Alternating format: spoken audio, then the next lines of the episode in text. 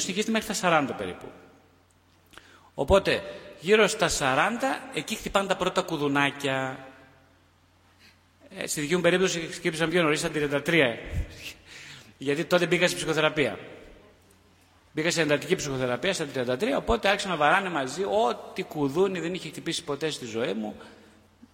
Χαμός. Οπότε στα 33, εγώ λέω γι' αυτό λέω στους ανθρώπους να ξεκινούν ψυχοθεραπεία γύρω στα 30, όχι που απαγορεύεται προ Θεού. Υπάρχουν θεραπευόμενες και θεραπευόμενοι 25, 23, 22, καταπληκτικοί θεραπευόμενοι κλπ.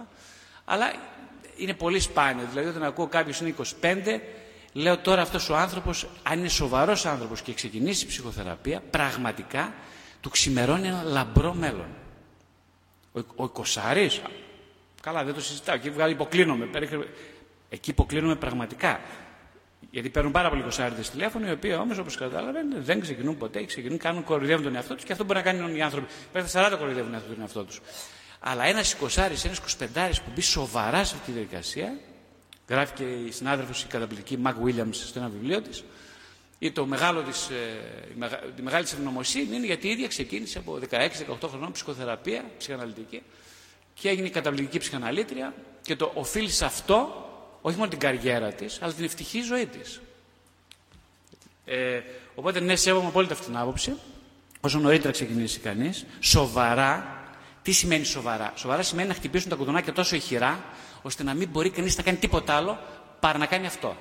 Αυτό σημαίνει σοβαρά. Καταλαβαίνετε; Τι εννοώ; Οπότε όσο πιο δυνατά χτυπήσουν τα κουδουνάκια, τόσο θα μπει κανείς αναγκαστικά στο δρόμο της αυτοανάλυσης και από εκεί πέρα λογικά αν συνεχίσει ε, θα συναντήσει λεστριγόνες κύκλοπες στον δρόμο, θα προβληματιστεί πάρα πολύ, θα χτυπηθεί κάτω, θα συναντήσει τον απα, απαγορευμένο πόνο που δεν συνάντησε ποτέ και εκεί ξεκινάει το μέσο πέρασμα.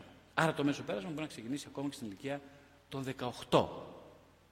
Ούτως ή άλλως βιβλιογραφικά ε, τα πρώτα κουδουνάκια ξεκινάνε στο τέλος της δεύτερης δεκαετίας. Τα πρώτα κουδουνάκια. Για, για σκεφτείτε λίγο. Χτύπησε κανένα κουδουνάκι 18, 19, 20. Χτυπήσαν. Αλλά τα ακούσαμε. Γιατί δεν τα ακούσαμε; Γιατί ξέρετε, γιατί, γιατί υπάρχει ένα αχανές μέλλον. Υπάρχει η, αισιοδο, η αισιόδοξη προοπτική μιας ατελεύτητης αιωνιότητας. Αυτό λέει ο 18 αυτό λέει ο 15 αυτό λέει ο 20 ατελεύτητη. Και κάτω δεν φαίνεται τίποτα. Πού θα ζήσουμε θάνατος, αστεία. Τι θάνατος, εγώ είμαι όλη ζωή. Δεν υπάρχει και πράγμα. Τώρα μπορώ πώ πεθαίνουν οι άνθρωποι, ανόητοι πεθαίνουν. Αυτό πραγματικά που φαίνεται αστείο σε εσάς, ακριβώς αυτό πιστεύουμε όλοι μας στην ηλικία των 18-19.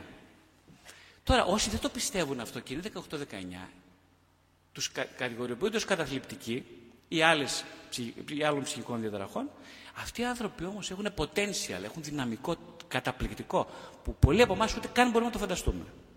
Και αυτοί θα προχωρήσουν, αν δεν τρελαθούν, αν δεν ψυχοθεραπευτούν, θα προχωρήσουν πάρα πολύ σοβαρά στην ενηλικίωση, τη δεύτερη, που ξεκινάει από τα 40 και μετά.